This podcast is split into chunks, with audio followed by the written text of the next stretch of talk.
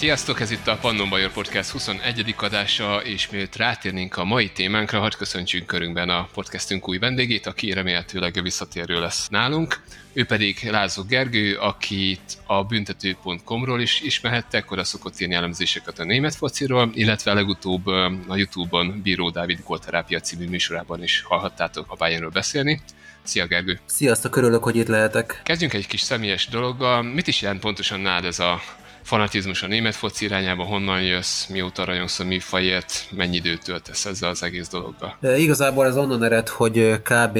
Hogy már jó tíz éve, több mint tíz éve elkezdtem tanulni németül, egész, tehát így már általános iskolás koromtól kezdve így megvan bennem ez a Németország iránti szeretet, német kultúra iránti szeretet, német nyelvterület iránt, és hát a fociról kicsit később jött meg így a fanatizmus, hát jó négy négy, négy éve igen, volt szerencsém egy diákcsere program keretében kint lenni Németországban, Bodanító környékén, Magyarország területén, és akkor ott hát mindenki Bayern szurkoló szinte, és akkor ott fertőzött meg igazából a német foci maga, meg eh, ez a millió, ami azt körülveszi, ez engem így nagyon megfogott, és hát azzal együtt ugye a Bayern is így kicsivel jobban, mint a többi klub így hát közelebb került hozzám ugye a környezet miatt is.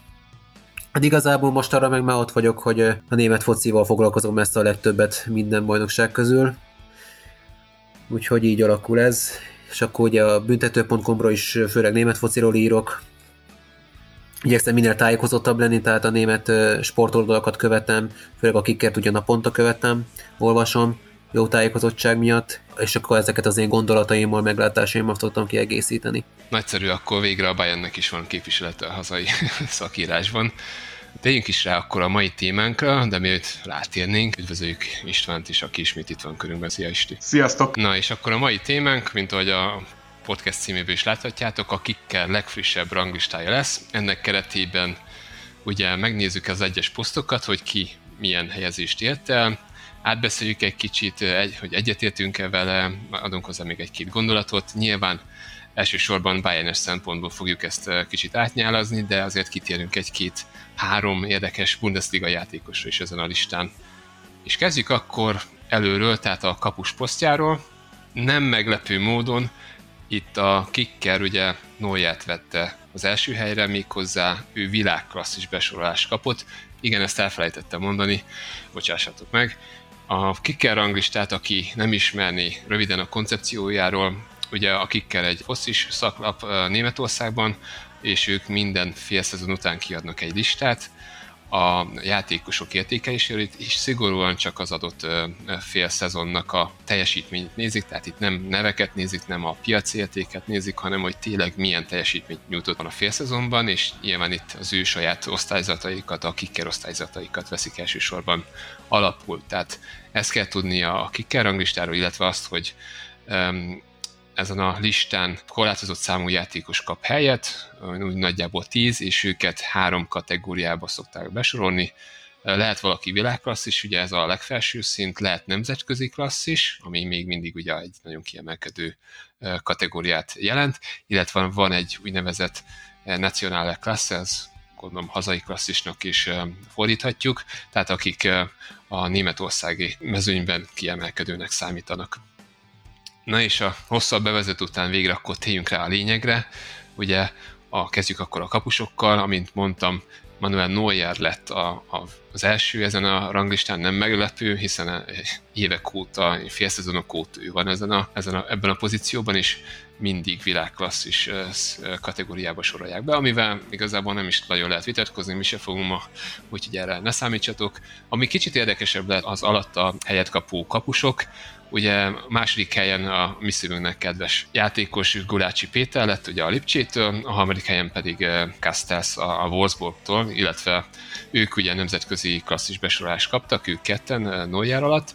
Kezdjük is az első kérdéssel, amit hozzátok intézek mennyit köszönhet Neuer annak, hogy az idei félszezonban és az elmúlt félszezonban a Bayern védelme minden volt csak nem stabil, tehát mennyire emelte ki az ő teljesítményt, egy sok volt a kapunkra érkező lövés. Igazából ez nem újdonság, ugye már évek óta megfigyelhető, meg hát Neuer erről állt igazából, vált igazából híressé, hogy söprögető kapus, ugye messze adja a saját 16-osát, és a magasan álló védelem mögött biztosít. Most viszont ez még inkább felerősödött az ő jelenléte, illetve felelőssége, ugye az eléggé instabil védelemnek köszönhetően, meg hát az elég magas védelem miatt. És szerintem a legkevésbé a rossz védőjáték miatt nála érhető kritika, tehát szerintem minden tőle telhetőt megtett, mentett amennyit csak tudott, nyilván ő sem tudott mindent e mögött a védelem mögött, de ahogy próbált összerántani ott hátul a csapatot, látszódott, látszódik mindig a meccseken, ahogy próbálja motiválni a társait, az szerintem mindent felülír meg egy abszolút vezér. Neuer mihez képes világklassz mondjuk Gulácsihoz képest, aki a második helyen áll? Először is hagyd kezdjem azzal, hogy köszönünk minden Gula, és imádlak, szeretlek, még akkor is, ha nyilván Neuert sokkal több éve figyelem, már csak az életkorából adódóan is. Talán itt ragadnám meg az első pontot, amiben nem, ha nem is jobb lehet, de hogy Neuer több mint 15 éve van ezen a szinten, első osztályú szinten, Bundesliga, bajnokok ligája, stb. stb. válogatott szinten. Ha már másban nem is, de ebben a lejátszott nemzetközi válogatott meccsek számában, illetve Bundesliga meccsek számában mindenképpen előrébb jár Gulácsinál. A másik, amit talán szóba jöhet, szerintem lábbal jobb kapus, egyszerűen képzettebb Neuer, elképesztő szituációkból tudja megjátszani a, a saját embereinket, ami hatalmas fegyver, mondjuk egy-egy magasan letámadó csapat ellen, például a München említeném itt, amit ugye már Gergely, Gergő is említett, hogy az utolsó, az egész utolsó harmadot lezárja és biztosítja. Na most itt ugye két dolgot kellene megegyezni. Az egyik az, hogy azért is ilyen jó Neuer, mert a csapatnak van egy stílusa, ahogyan játszik. És ugye Neuernek itt kijönnek az óriási erősségei, amiket itt felsoroltunk. De egy kicsit úgy érzem, hogy a csapatnak a stílusa az elmúlt években úgy alakult ki, hogy ő, ugye Neuer tudása adott ehhez egy, egy hatalmas támpontot. Tehát ő is alakította a maga saját játékával, elképesztő helyzetfelismeréseivel, jó helyezkedésével a, a csapat és, és, és így alakulhatott ki ennek a Bayernnek ez a fantasztikus stílusa. Amit még talán észrevennék, de tényleg ne haragudjatok meg ezért, mert imádom, szeretem Gulácsi, de szerintem a távoli lövéseknél én Neuert azért erősebbnek érzem. Gulácsi abszolút reflexkapus, Neuernek is hihetetlen reflexei vannak, szerintem ott nem lehet különbséget tenni a kettejük között. Büntetőknél sem látok ilyen óriási különbséget, hogy egyik nagyobb 11-es ülő lenne a másiknál. Maga az a tény, hogy arról beszélhetünk, hogy Gulácsit Neuerhez szerintem a világ talán valaha volt egyik, de hanem a legjobb kapusához tudjuk hasonlítani egy ilyen podcastben, ez már magáért beszél. Szóval még egyszer gratulálunk, Gergő. Szerintem ennél többet nem is, nem is tudnék mondani. A Neuer a német kapusiskola csúcsa, megreformálta a kapusposztot, egyszerűen szenzációs. Maradjunk még egy kicsit Neuernél, és Gergőt kérdezném, hogy az a kijelentés, amit most tenni fogok, az szerinted megállja helyét. Szerintem Neuer a világ legjobb kapusa. Mit gondolsz erről? Közel jár az igazsághoz, de én itt inkább egy holt versenyről beszélnék világszinten méghozzá Jan Oblakkal, az Atletico Madrid szintén kiváló kapusával. Hozzá kell tenni, hogy a kettőjük stílus, kettőjük stílus a csapatuk stílusából adódóan eléggé különböző, hiszen Oblak egy mélyen védekező csapatnak a hálóőre, a kis stabilitáshoz az egésznek. Neuer meg ugye, mint már beszéltük, egy magasan pressingelő csapat mögött áll.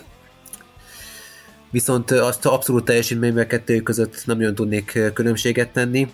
Neuer főleg az utolsó években, meg főleg azzal győzött meg engem, hogy a sérüléséből fölállva visszatért, és visszanyerte a formáját. Oblak meg tényleg elképesztő, amit már évről évre letesz az asztalra, és az Atletikóval zsinórba hozza ezeket a elképesztő kevés kapott gólos szezonokat.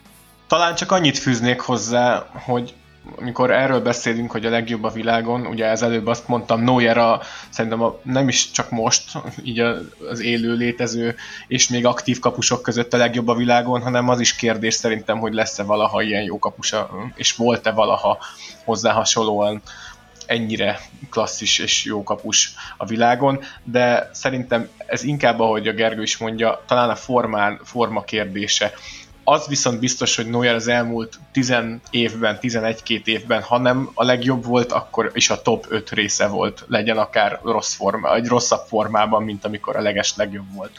Lépjünk is tovább, mert a, a kapus poszt az elég hálás téma volt a, a Bayern szempontjából. Jön egy következő a belső védők ranglistája, ami már kevésbé lesz ilyen szívderítő számunkra. Nézzük is, hogy ki hol kapott helyet ezen a listán. Világklasszis belső védőt a kikkel szerint nincs a Bundesligában, legalábbis ezen fél szezon alapján.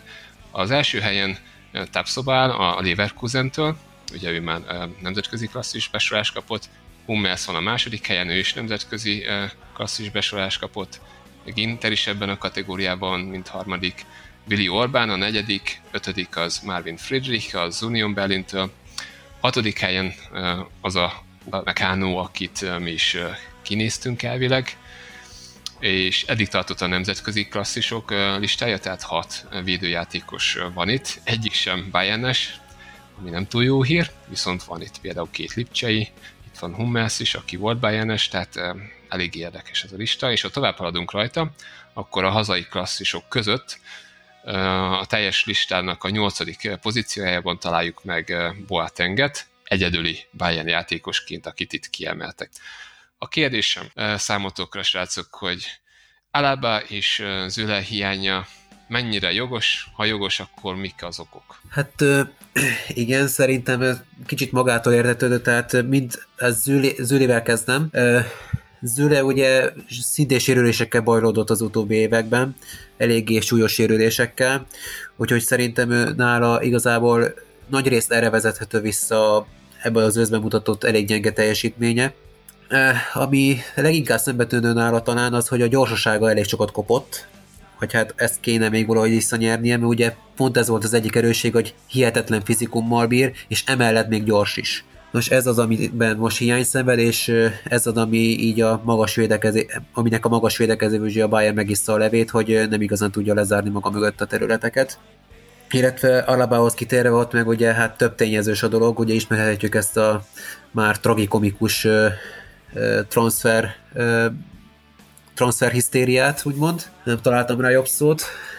Meg hát ugye ez a, szerintem a, nyilvánvalóan az ő teljesítményére is rányomja a bélyegét, de szerintem ő, egy nagyon sokszínű játékos, úgyhogy még mindenképp tehát nem a képességével van, van a probléma, hanem igazából ez az egész vita körülötte, ami talán rá is rányomja a bélyegét, de én abszolút jogosnak érzem nála, és hogy nem került be így a szűken vettél mezőnybe. Akkor kezdeném Alabával, természetesen nem került be, szerintem egyértelmű, akár a laikus szemeknek is, hogy abszolút formán kívül játszott több mérkőzésen, nem gondolom azt, hogy csak és kizárólag védekezésbeli hiányosságai lettek volna, nagyon sokszor rosszul pozícionálta magát, a támadásépítésnél is türelmetlenül adogatta el a labdákat, amikor esetleg hát, hátrányban volt a Bayern, megpróbált ő maga előre menni, de egyszerűen azt is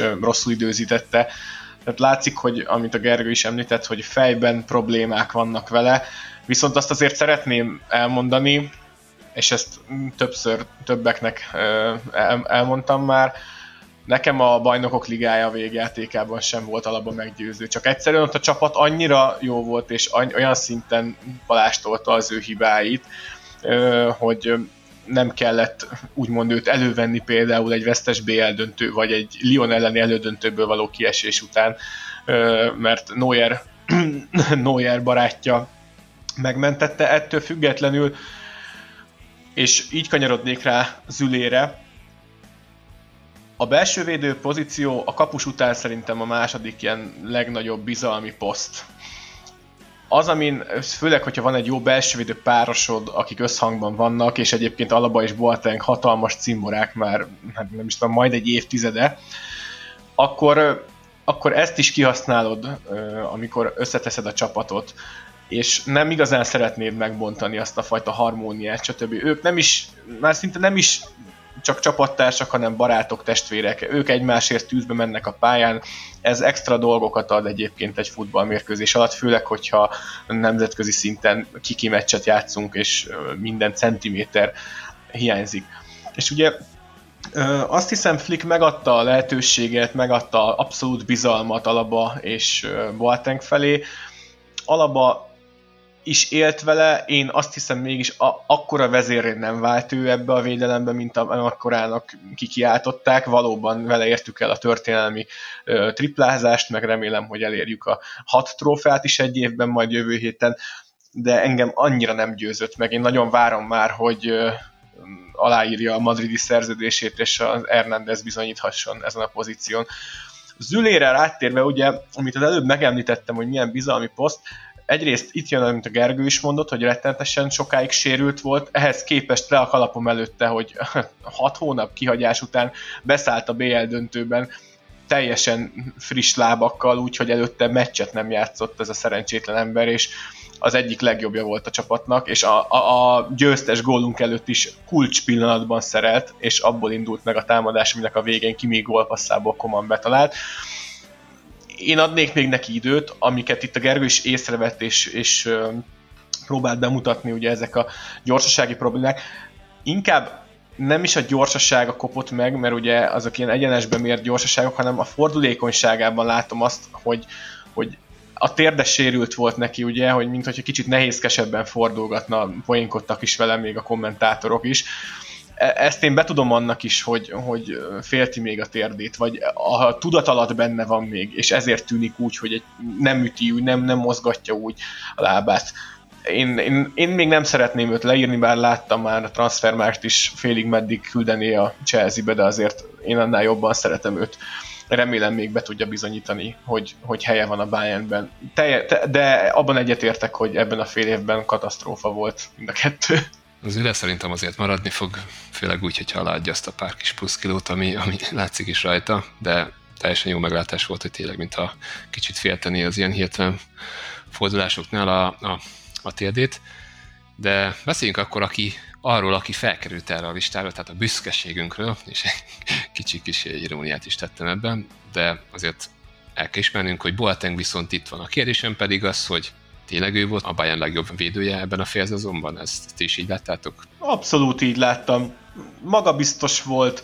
Voltak hibái, nyilván ezért nem került följebb ebben a rang, ezen a ranglistán sem, de úgy gondolom, hogy teljes mértékben élvezi Flicknek a bizalmát, magánéleti problémái sincsenek, el, ellazult teljesen, újra hatalmas sikert ért el, nagyon jó mentalitással rendelkezik ő is, szerintem abszolút ugye megbízik az edzőjében, szeretik a csapattársai, hatalmas harmóniában van ott a hátsó alakzatban Neuerrel, Alabával.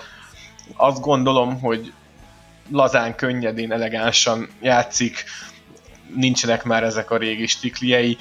Az biztos, hogy ő is ugye az évek, ahogyan múlnak, az ő játéka is egyre gyengül, vannak bizonyos fizikai adottságok, amelyek jobbak már nem lesznek.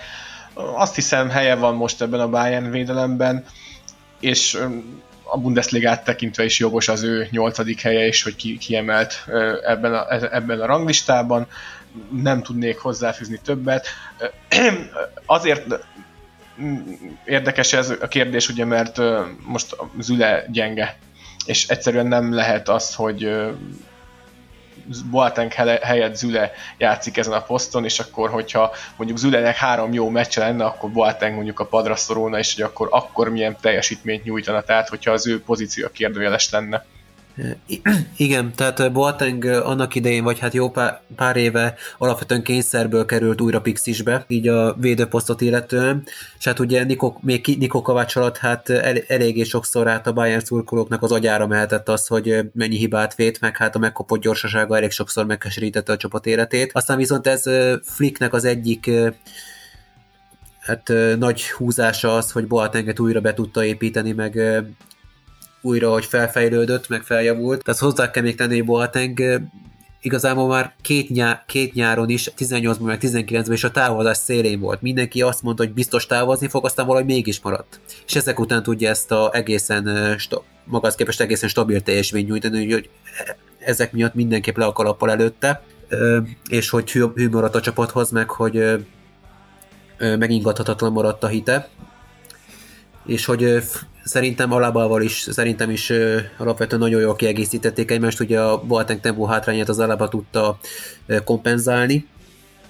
Szerintem abszolút jól kooperáltak együtt. Bár szerintem ugye az kétségtelen, hogy nem Boateng lesz itt a végleges megoldás, tehát ő a karrierje vége fele jár, abszolút és akkor hát itt kell reménykedni a Züle minél előbb visszanyeri a formáját, meg hát ugye Hernández is előbb-utóbb stabilan. Ott belső védőposzton is számításba jöhet, tehát itt jövőben azért nem lesz akkor a probléma szerintem. Még egy mondat erejéig Boatengről még ugye az jutott eszembe, hogy nem régen közöltek vele egy nagy interjút, és abban ő is elmondta, hogy Kovács ide-oda neki is változtatnia kellett az ő hozzáállásán. Aki kicsit is utána olvasott Boatengnek, ő egy nagyon sokoldalú ember, és most direkt nem a játékos szót használtam, tehát őt minden érdekli, a divat, a zene, stb. Egy igazi kozmopolita, ő így is mutatja be magát, és kezdett most már a, a fókusz áthelyeződni a futballról más, más-más tevékenységekre, mi ezen nevettünk sokat, de ez teljesen komoly volt nála. És úgy érzem, hogy Flick viszont visszaterelte arra az útra, ahol ő volt valaha a világ egyik, annak idején, amikor a Bayern BL-t nyert, szerintem a legjobb védője, és helyre tette az agyát, tehát visszaterelte ebbe a mederbe, és valahogy újra megtalálta a motivációt, de neki is sok mindent kellett hozzáállásban változtatni. Ha már a múlt, akkor nekem megütötte valami a ezen a listán, és bosszantó dolog, mégpedig Hummels második helye. Kérdésem az lenne, hogy mitől ilyen jó Hummels, miközben már ő sem fiatal, és hogyha a Bayern bejátszana, akkor is mondjuk a második helyen végzett volna ezen a listán? Aki látta a futóverseny videót Alicia Schmidt-tel, azt szerintem nem kérdőjezi meg Hummels helyét ezen a listán. De a viccet félretéve nem csak abban ö, ügyeskedett ebben a fél szezonban, hogy gyönyörű szép atlétákkal ö, versenyt fut, hanem valóban egy stabil teljesítményt nyújtott a Dortmundban. Mindig is szerettem az ő alapvető képességeit, a mentális dolgait, azt, hogy elképesztő vezetői erővel bír, bár nekem a Bayernben voltak hiányérzeteim ezzel kapcsolatban, de úgy érzem, hogy a Bayernben azért több nagy világsztár volt mindig is ott körülötte, úgymond többen, többen vitték a vizes és amikor visszatér Dortmundba, őt egyből úgy is kezelték, nem csak mint egy nagyon jó, egy klasszis védőt, aki egy része a csapatnak, hanem valahogy az edző és a vezetőség is rátette a teret, hogy igen, te vagy ennek a csapatnak az egyik vezére, hanem fővezére a pályán, öltözőben neked szavad van, nek nálunk te abszolút kezdő vagy, és úgy érzem az ő egójának, ami óriási, kellett is ez, és ő így tud jó teljesítményt hozni. Emellett a játéképítésben szenzációs, mert ezt, ezt láthattuk tőle a Bayern Münchenben is, a Dortmundban is, szenzációs meglátásai vannak, nagyon jól érzi, olyan, mint egy kicsit, mintha egy, ilyen, egy védőként, azért kicsit irányítóként is funkcionál néha, tudja, hogy mikor kell kivenni a tempót a játékból, mikor kell hosszú labdákkal operálni. Nagyon ügyes, nagyon jó az ő gyorsasága is megkopott, sosem volt egyébként ez az elképesztően gyors védő, de nyilván a korral ő is haladt tovább, és sajnos ez nem tesz jót néhány tulajdonságának.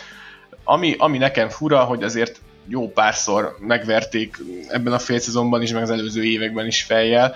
Ennél azért nekem egy kicsit, kicsit jobb volt, de valóban nagyon stabil, és helye van ezen a listán, és nem csak azért szerintem, mert ugye Dortmund is be kellett nyomni. Hát talán inkább ez a többi csapatnak kritika, hogy nem annyira voltak jobb védők, inkább a fiataloknak, de hát azért van egy-kettő nagyon ügyes. Igen, azt én sem vitatom, hogy helye van ezen a listán, meg szerintem a legkevésbé, vagy hát kis részt, legkisebb részt rajta múlott a Dortmundnak hát az eléggé gyenge őszi produkciója összességében. Tehát látszik rajta, hogy igyekszik meg minden. Meg szerintem a pályán is testbeszédéből is látszódik, ahogy próbálja irányítani a csapatot. A, és akkor ugye itt jön képbe az, hogy itt egy összességben nagyon-nagyon fiatal csapatról beszélünk a Dortmundnál, aminek hát kimondva, kimondatlanul neki kellene, hogy a vezére legyen. Ugye ott van még elő a Marco Royce, de hát ő, se, ő sincs éppen mostanában a toppon, de talán róla még később szót ejtünk. Így ő lépett elő abszolút vezéregyéniségé. Illetve ugye itt még a, nem tudom, át, át lehet érni, tehát én áttérek még a tabellát vezető tápszobára, szerintem róla is ejtsünk pár szót, ha már ő vezeti a tabellát nyilvánvalóan, tehát szerintem abszolút megérdemli ezt a helyet, de akik Kernél is írták. Hát ugye tavaly januárban hozták Portugáliából, és fiatal kora ellenére nagyon stabil teljesmény nyújt, tehát támadásépítésben, meg védekezésben is stabil.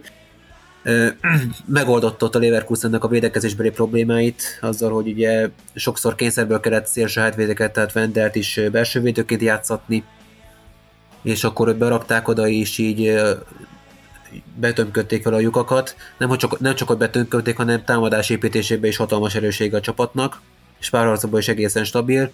Össze már voltak talán így gyengébb produkciói, de szerintem még mindig eléggé túlsúlyban vannak azok a meccsek, ahol ö, ö, klasszis teljesítmény nyújtott, és ö, például vegyük a Dortmund elleni meccsüket, ahol Haalandot egy az egyben tudta venni a pályáról, és alig hallhattuk a Norvég nevét, illetve alig ö, emlékeztetünk a do- Norvégnak a hát ilyen emlékezetes meg, megmozdulásairól.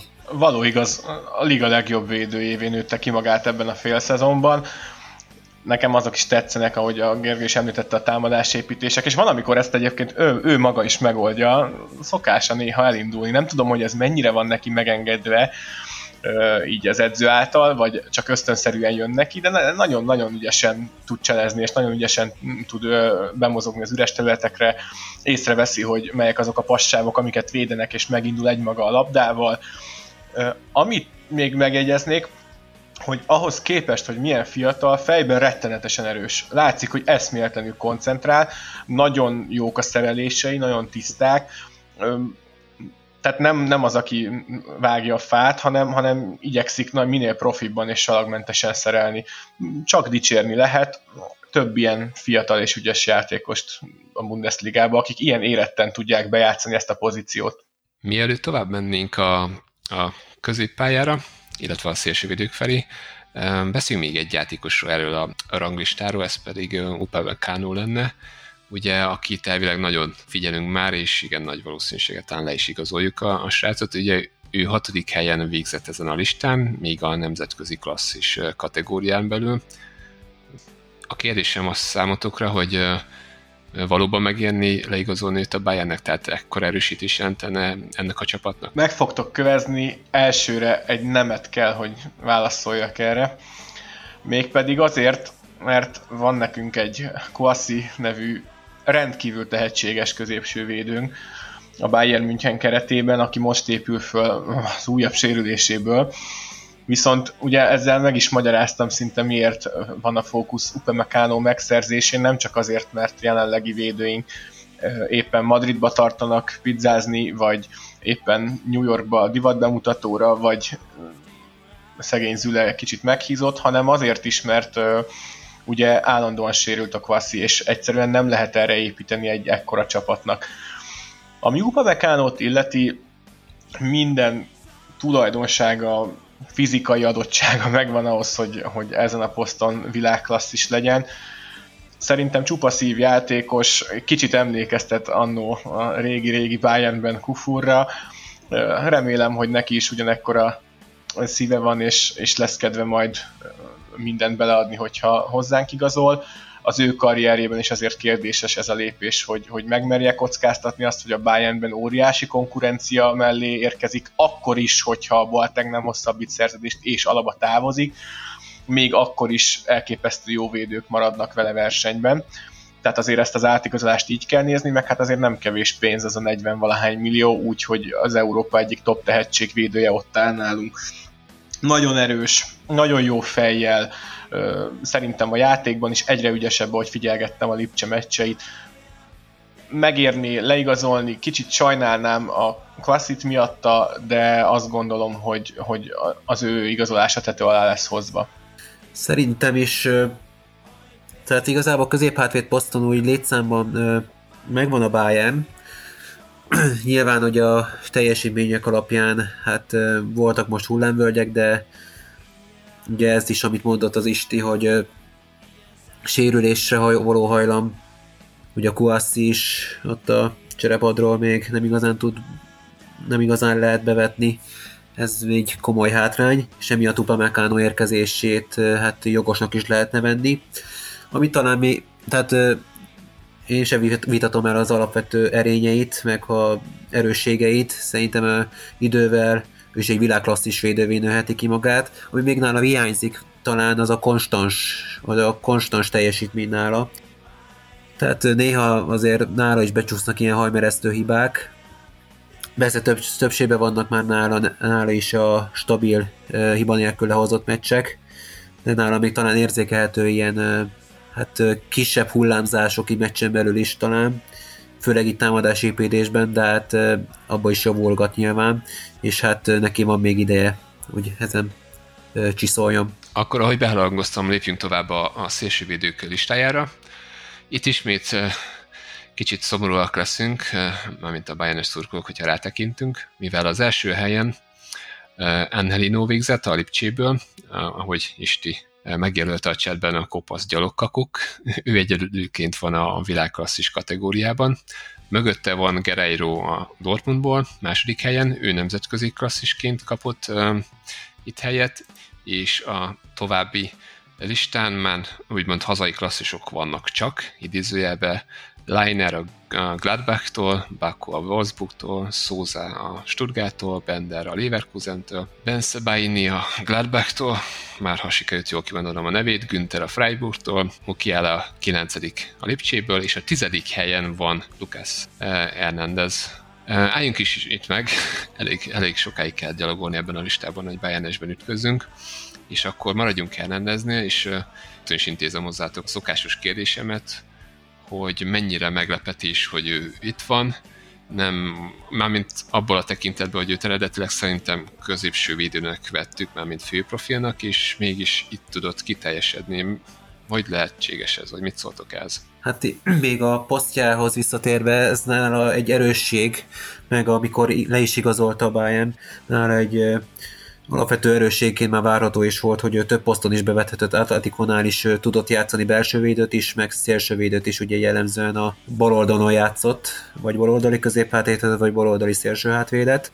Most ugye az első évében eléggé komoly csalódást okozott, meg hát ugye főleg azért, mert elég komoly ár, elég komoly pénz lett érte kidobva, elköltve, és akkor hát ez ehhez képest nem nagyon hozta a várt szintet Viszont most ezt hozzá kell tenni, hogy igazából nem is hogy lehetősége bizonyítani, hiszen Davis, Davis abszolút berobbant a helyén. Viszont, hogy Davis ugye sérülés miatt kiesett, megnyílt előtte az út, és szerintem ezt abszolút ki, ki tudta használni, és végre elkezdi törleszteni azt a elég magas, Bayern léptékkel mérve elég magas vételárat védőnél.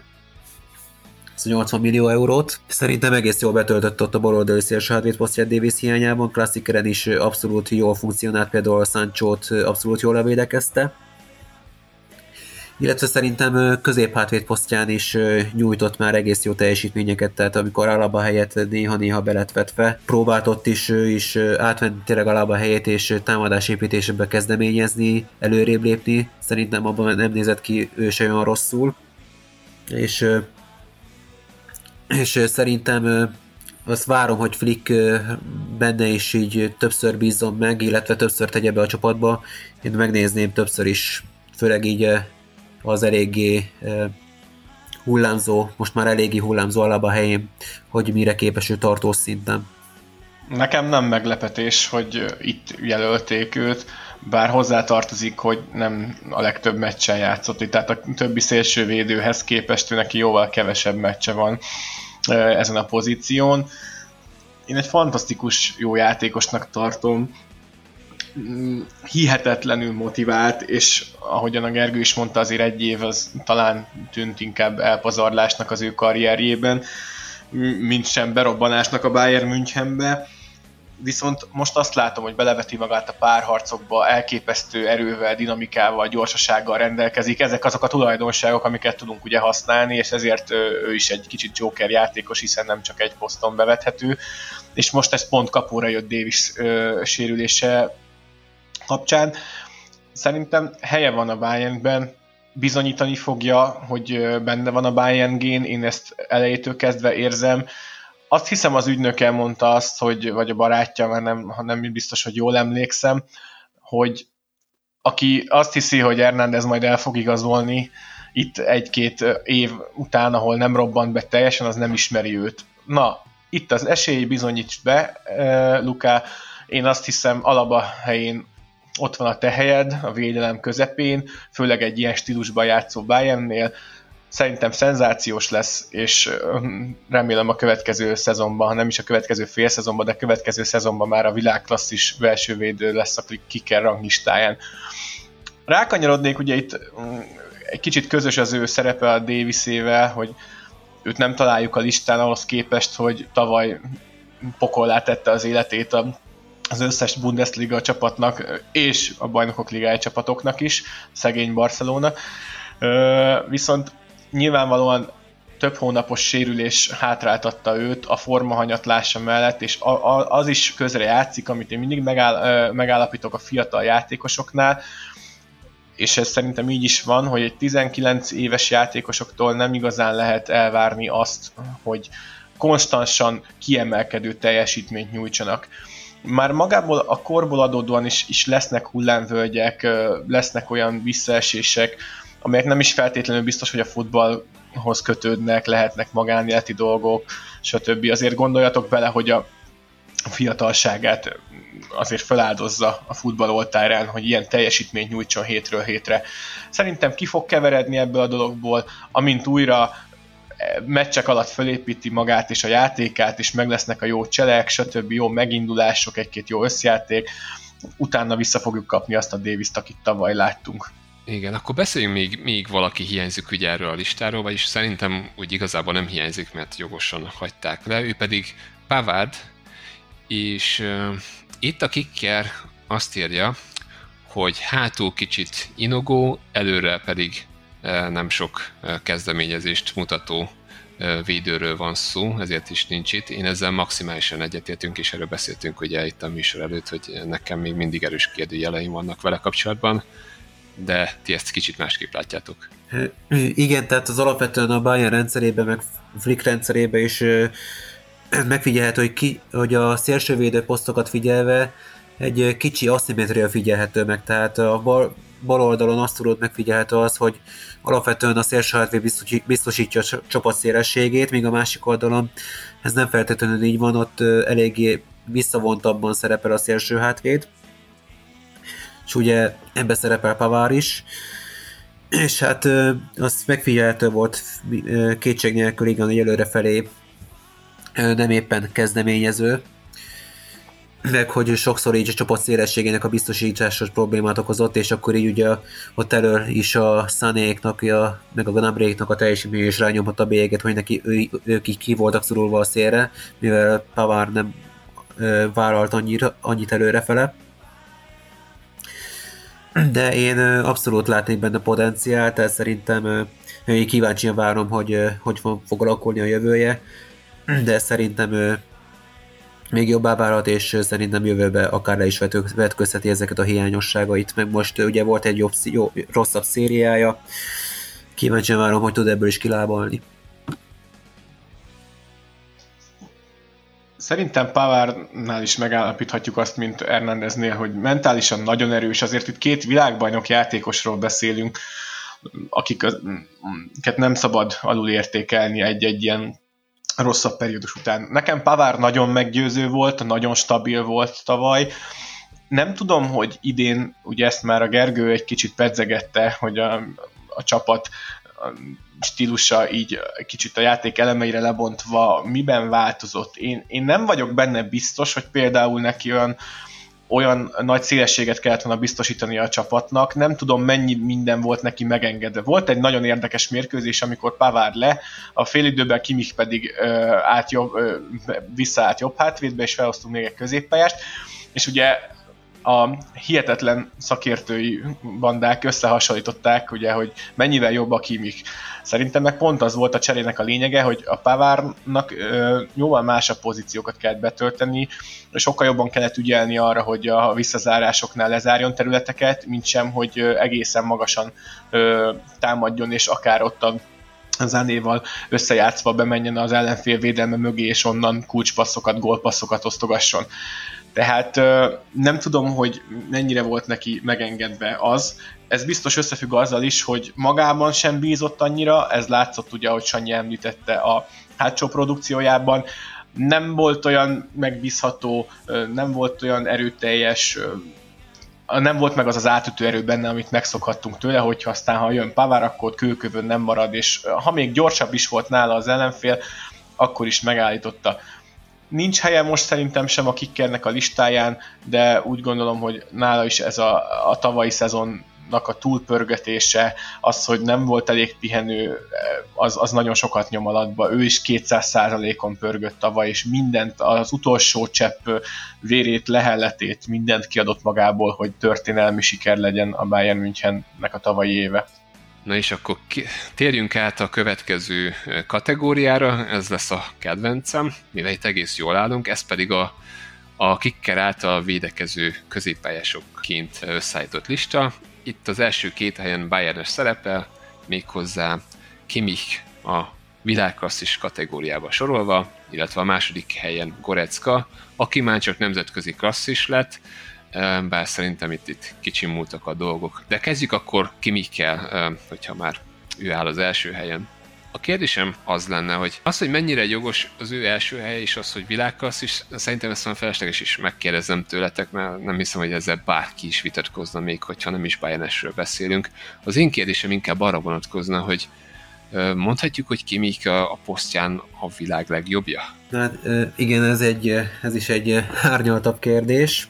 Igazából nekem az, hogy mekkora jelentősége bír a Bayern játékába, meg hogy főleg az, hogy így az utóbbi időben többször előfordult, így a, főleg a nagy hullám, januári hullámzás idején, hogy többször ráutazva kivették őt a játékból, és hogy nélküle mennyivel nehezebben alakult a Bayern támadó játéka. Én abszolút, engem, nekem abszolút a Andrea Pirlo ugrott be, még játékos korából. Nára is ez volt, hogy Juventusnak abszolút kulcsembere volt a hatos poszton, és ha őt kivették a játékból, akkor Juventus egy csapásra szintekkel lépett vissza támadásépítésben. Egy kis kitekintés volt. Hát ebből a szempontból szerintem B1 összes csapat ugye meghatározó embere. Szerintem ugye a legjobbak közé sorolható. Tényleg amilyen fejlődés ő is bemutatott. Igazából én szerintem így más nagyon nem jut eszembe, aki őt überelni, hogy én szerintem határozottabban kijelenteni, mint a Najeres esetben, hogy ő így a jelenleg a világ legjobbjának is említhető, igen. Meg hogy az, ami a fő profilja, meg az erősség, hogy előre, meg hátrafele is mindkét irányba világklasszis szinten tud nyújtani, tehát előrefelé föl tud érni a 16-oshoz, és elkép, ott is elképesztő megoldásokat nyújt, például a, még a tavasszal, vagy hát a már nyáron a 1 0 megnyert a bajnoki döntőnek is felfogott a mérkőzésen az a zseniális emelős gólja, Bürki kapujába, illetve a védekezésben is nagyon sokat biztosít, meg az megfigyelhető benne, hogy a passávokat remekül fedezi. Ez, az, erre szokták mondani, hogy remek a anticipációs képessége, hogy előre tudja, kiszámítja ellenfelek szándékát, passz céljaikat. Szerintem ez a fő erősség, hogy előre és hátrafele is elképesztő szintet nyújt meg, ugye arra nem is beszéltünk, hogy jobb hátvédként is bevethető szükség esetén, de az kétségtelen, meg kérdésen kérdés nélkül áll, hogy szerintem elengedhetetlen, hogy ő a középpályán szerepeljen, akkor erősségű volt a csapatnak. Még egy kérdés, Gergő. Itt ugye a műsor előtt beszéltünk erről a kikkel ranglistának a, a, a limitációjára, tehát hogy valahova be kell sorolni a játékos, és ez nem mindig a pontos.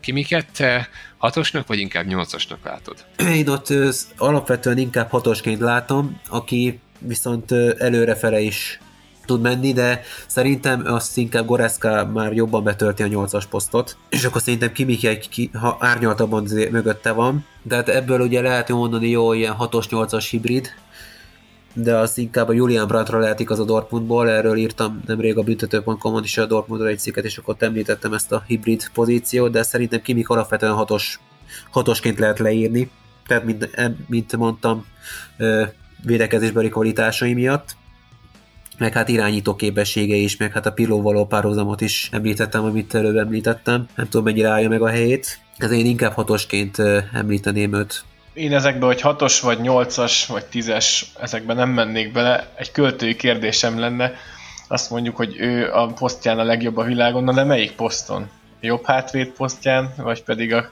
középpályán? Ugye, e, igen, ez egy nagyon érdekes kérdés, mert szerintem jobb hátvéd poszton, hogy amikor ő ott játszott, akkor ott volt a világ legjobbja, forma alapján természetesen. Képességek alapján azt hiszem tényleg ez a hatos védekező középpályás pozíció, ilyen csapat motorja pozíció illeszkedik hozzá a legjobban.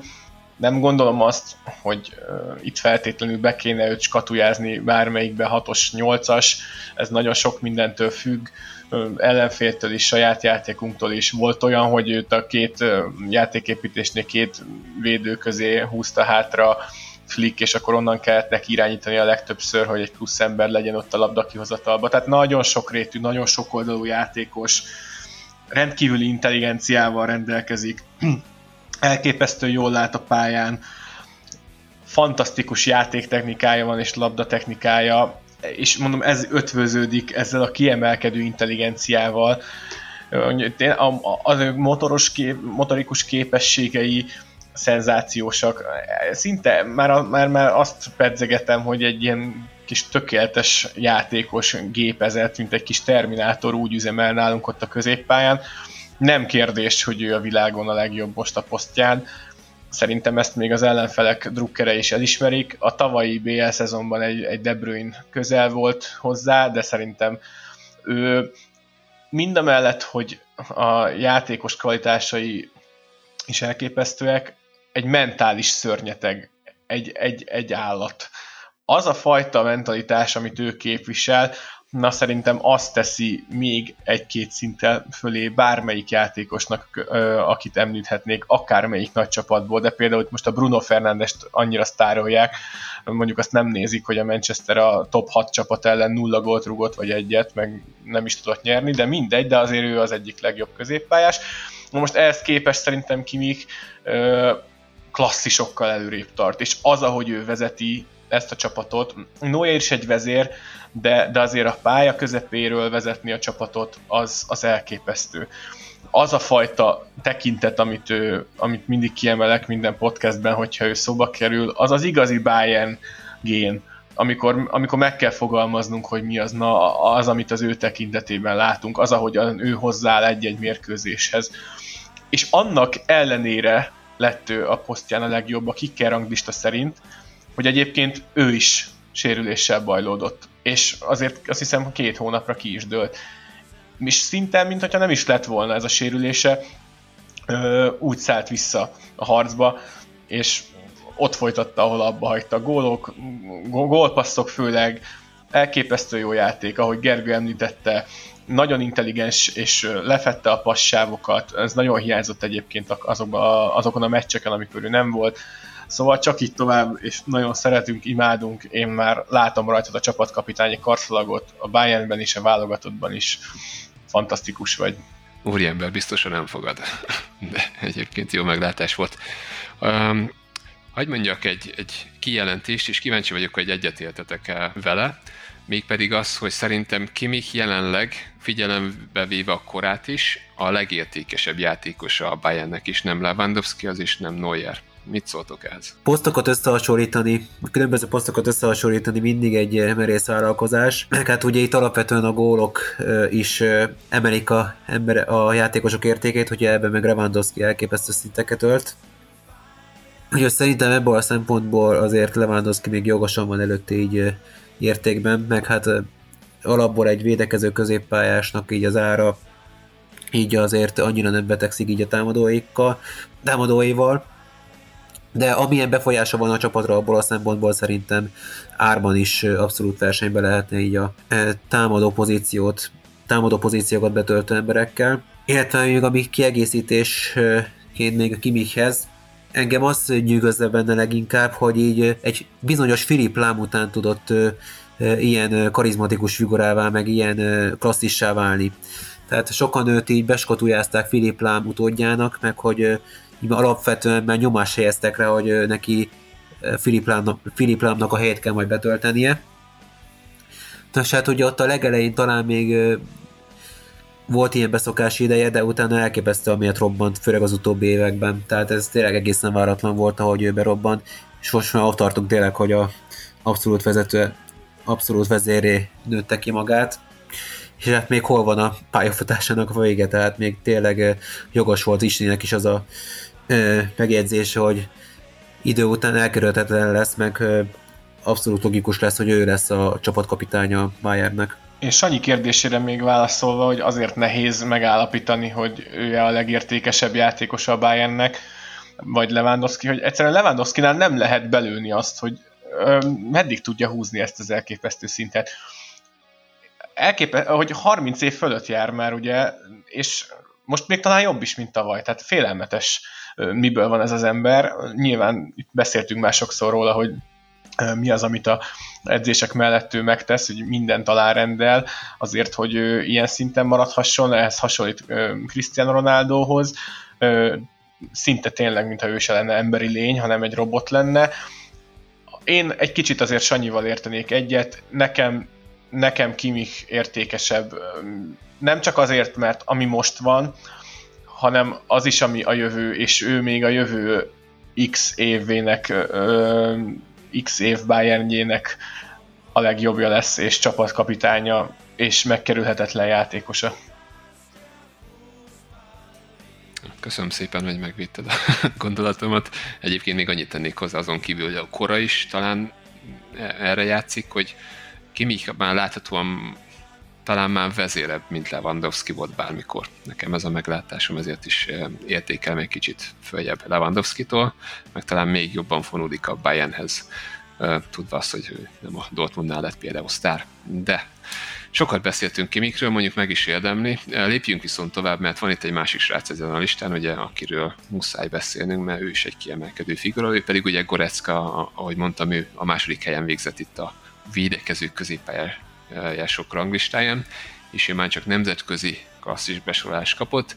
Hát én egy kicsit ezzel vitatkoznék, de hogyha azt vesszük alapul, hogy tényleg csak a, ebben a fél szezonban nyújtott teljesítményt nézzük, akkor talán ez tényleg nem volt annyira a kiemelkedő, mint mondjuk tavasszal, nyáron, ahogy vesszük ugye az előző szezont. A kérdésem vele kapcsolatosan az lenne, hogy szerintetek ő jó helyen van itt ezen a védekező középpályás listán, vagy, vagy máshova tennétek? Mi a különbség köztek is? Kimik között? Tudomány beszéltünk erről, de esetleg még valami gondolat ez? Hát igen, Kimiknél is beszéltünk már erről a pozíciós besorolás problémáról. Nos, Goreszkánál már szerintem tényleg áll az, hogy hát nem feltétlenül itt van a helye a védekező középpályások között, tehát ő már abszolút egy 8-as, egy box középpályásként írható le. Meg hát alapvetően Bayern előtt a Sárkénál is a 10-es poszton kerül bevetésre főkép, szerintem itt meg a 8-as poszton, tehát box-to-box középpályásként nyújt kiemelkedő teljesítményeket. Nekem az meggyőző nagyon, ahogy a kapu elé beér, mélység, mélységébe futásai azok elképesztőek, meg lekövethetetlenek sok az ellenfeleknek. Nem úgy szükség esetén hátul is képes besegíteni, tehát például, hogyha kimiket valaki kiveszik a játékba, akkor is visszahúzódik hátra, hogy besegíteni. Nyilván az már előrefele a játéknak nem tesz jót, de alapvetően ő, ő, ő, ő neki a csapatban a támadó kvalitásai miatt van helye, és ezek miatt helyezhetjük őt egy magas posztra, tehát ezek, ezeket figyelembe véve neki nem feltétlenül ez a posztja, hogy védekező középpályás. Én ismételten nem mennék bele itt, hogy most 6-os, 8-as, 10-es, stb. Ezek ilyen kicsit ilyen ultimate középpályásoknak nevezném őt is, és Kimiket is. Ami biztos, hogy hihetetlen támadó kvalitásai vannak Goreckának, ahogy Gergő említette, elképesztő az a tulajdonsága, azok az éles meglátásai, amikor ö, tá, be, betámad a, az utolsó harmadba, a 16-oson belülre, és hogy mondjam, az ilyen második labdákra odaér, stb.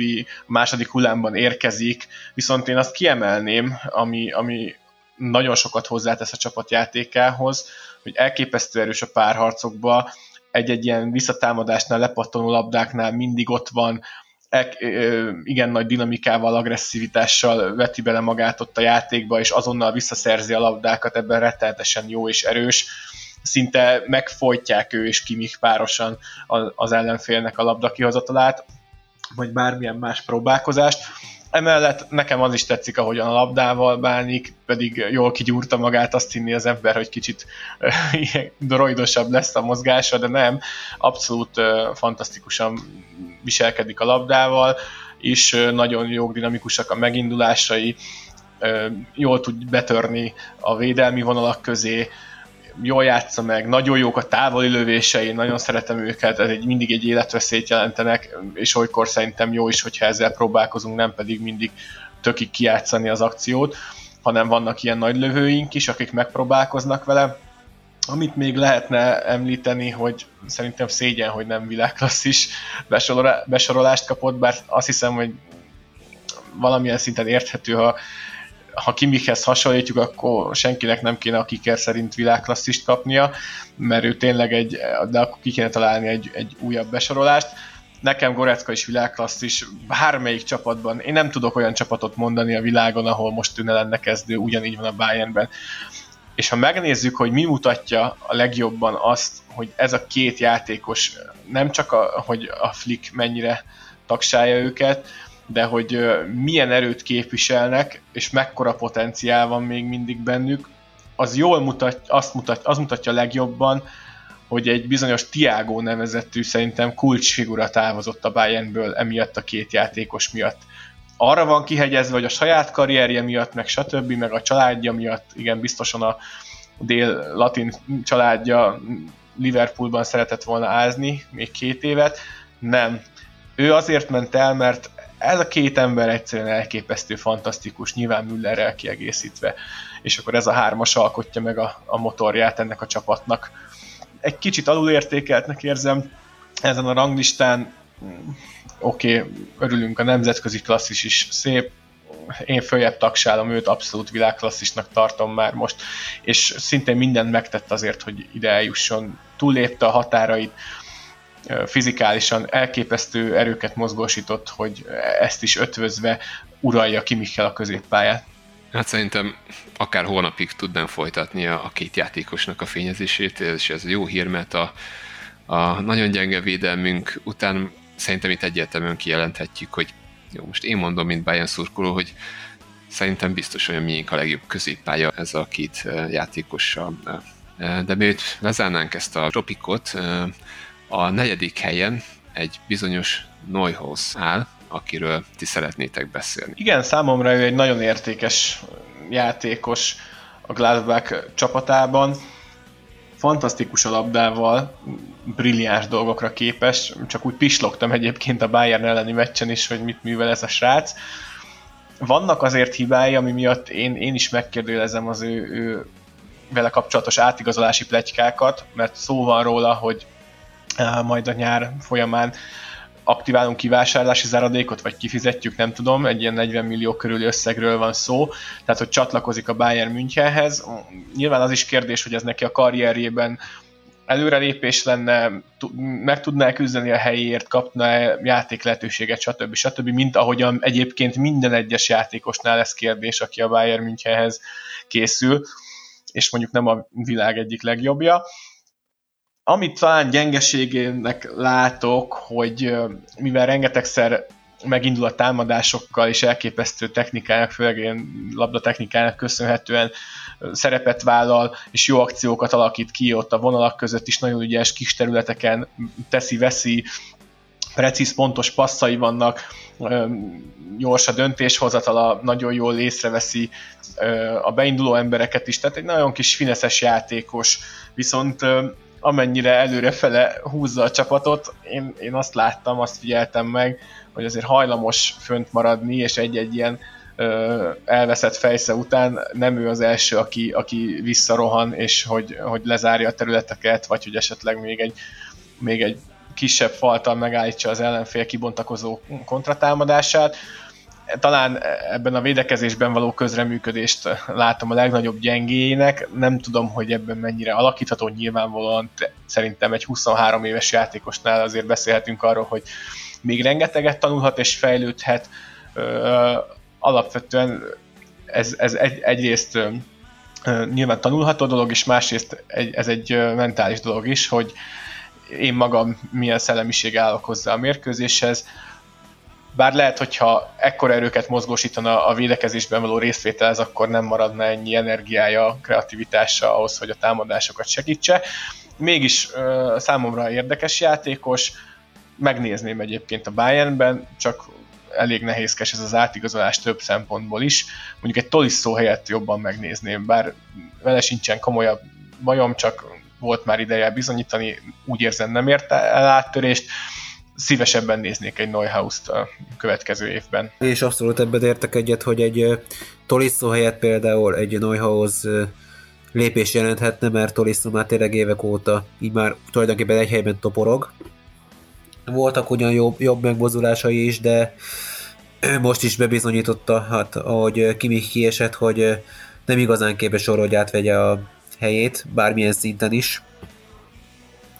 Tehát nem igazán képes, nem igazán volt képes ott betömködni a lyukakat. De Neuhausszal, hát nára igen, ez egy nagy probléma, hogyha őt leigazolná a Bayern, akkor igazából ő ilyen fiatalon még egyetértene, hogy elfogadná azt a szerepet, hogy igazából csere lenne Gorecka meg Kimik mögött, cserejátékos, ugye eljelentük a meg abszolút alapember, és ugye Kramerrel kiegészítve ők is, ők ott egy egész jó középpályás duót alkotnak belül, és ott, ő, ott is ugye hasonló a szereposztás, ugye Neuhaus ugye támadójátékban erőteljesebb, annyi különbsége talán Goreckahoz képest Neuhaus, hogy ö, tám, ö, védekező, vagy hát támadásépítési fázisban ö, előszeretette húzódik vissza a védőköz labdát kérni, illetve a hátsó sorból irányítani a építkezéseket, amiben szerintem szintén kiváló. Még ugye mellette Kramer a fizikai tulajdonságai domborítja ki, és védekezésben próbálja hát az Isti által is emlegetett hiányosságait kompenzálni, de kétségtelenül Gladbachban jó a játékát nézni, meg az egyik erőssége a csapatnak, meg alapember. Mondom, ez a kérdés, hogy belemenne abba, hogy abszolút cseremberként számítanának rá mondjuk egy Bayernnek adott esetben. Nos, mielőtt lezárnánk teljesen ezt a védekező középpályás ranglistát, azt azért még megemlíteném, hogy Korecka és Neuhaus mellett Zabitzer, Baumgartlinger és Endo is ebben a nemzetközi klasszis kategóriában kapott helyet. És akkor ennyik voltunk mára, mivel ez egy hosszabb sztori lesz a teljes ranglista elemzése. Egyelőre a védekező játékosok ranglistáit elemeztük, tehát a kapusokat, a belső védőket, a szélső hátvédeket és a védekező középpályásokat. A következő részben pedig rátérünk a támadó felfogású játékosok posztjaira, tehát itt a támadó középpályára, a szélső támadókról és a csatárokról fogunk beszélni. Úgyhogy Köszönöm szépen nektek, Gergő és Isti, hogy itt voltatok ma velem, és kielemeztük a listák első adagját, és akkor vállak titeket a következő adásra is. Sziasztok! Köszönjük, hogy itt lehettünk, Sanyi, találkozunk legközelebb. Sziasztok! Köszönöm én is a lehetőséget, hogy itt lehetnem veletek. Sziasztok!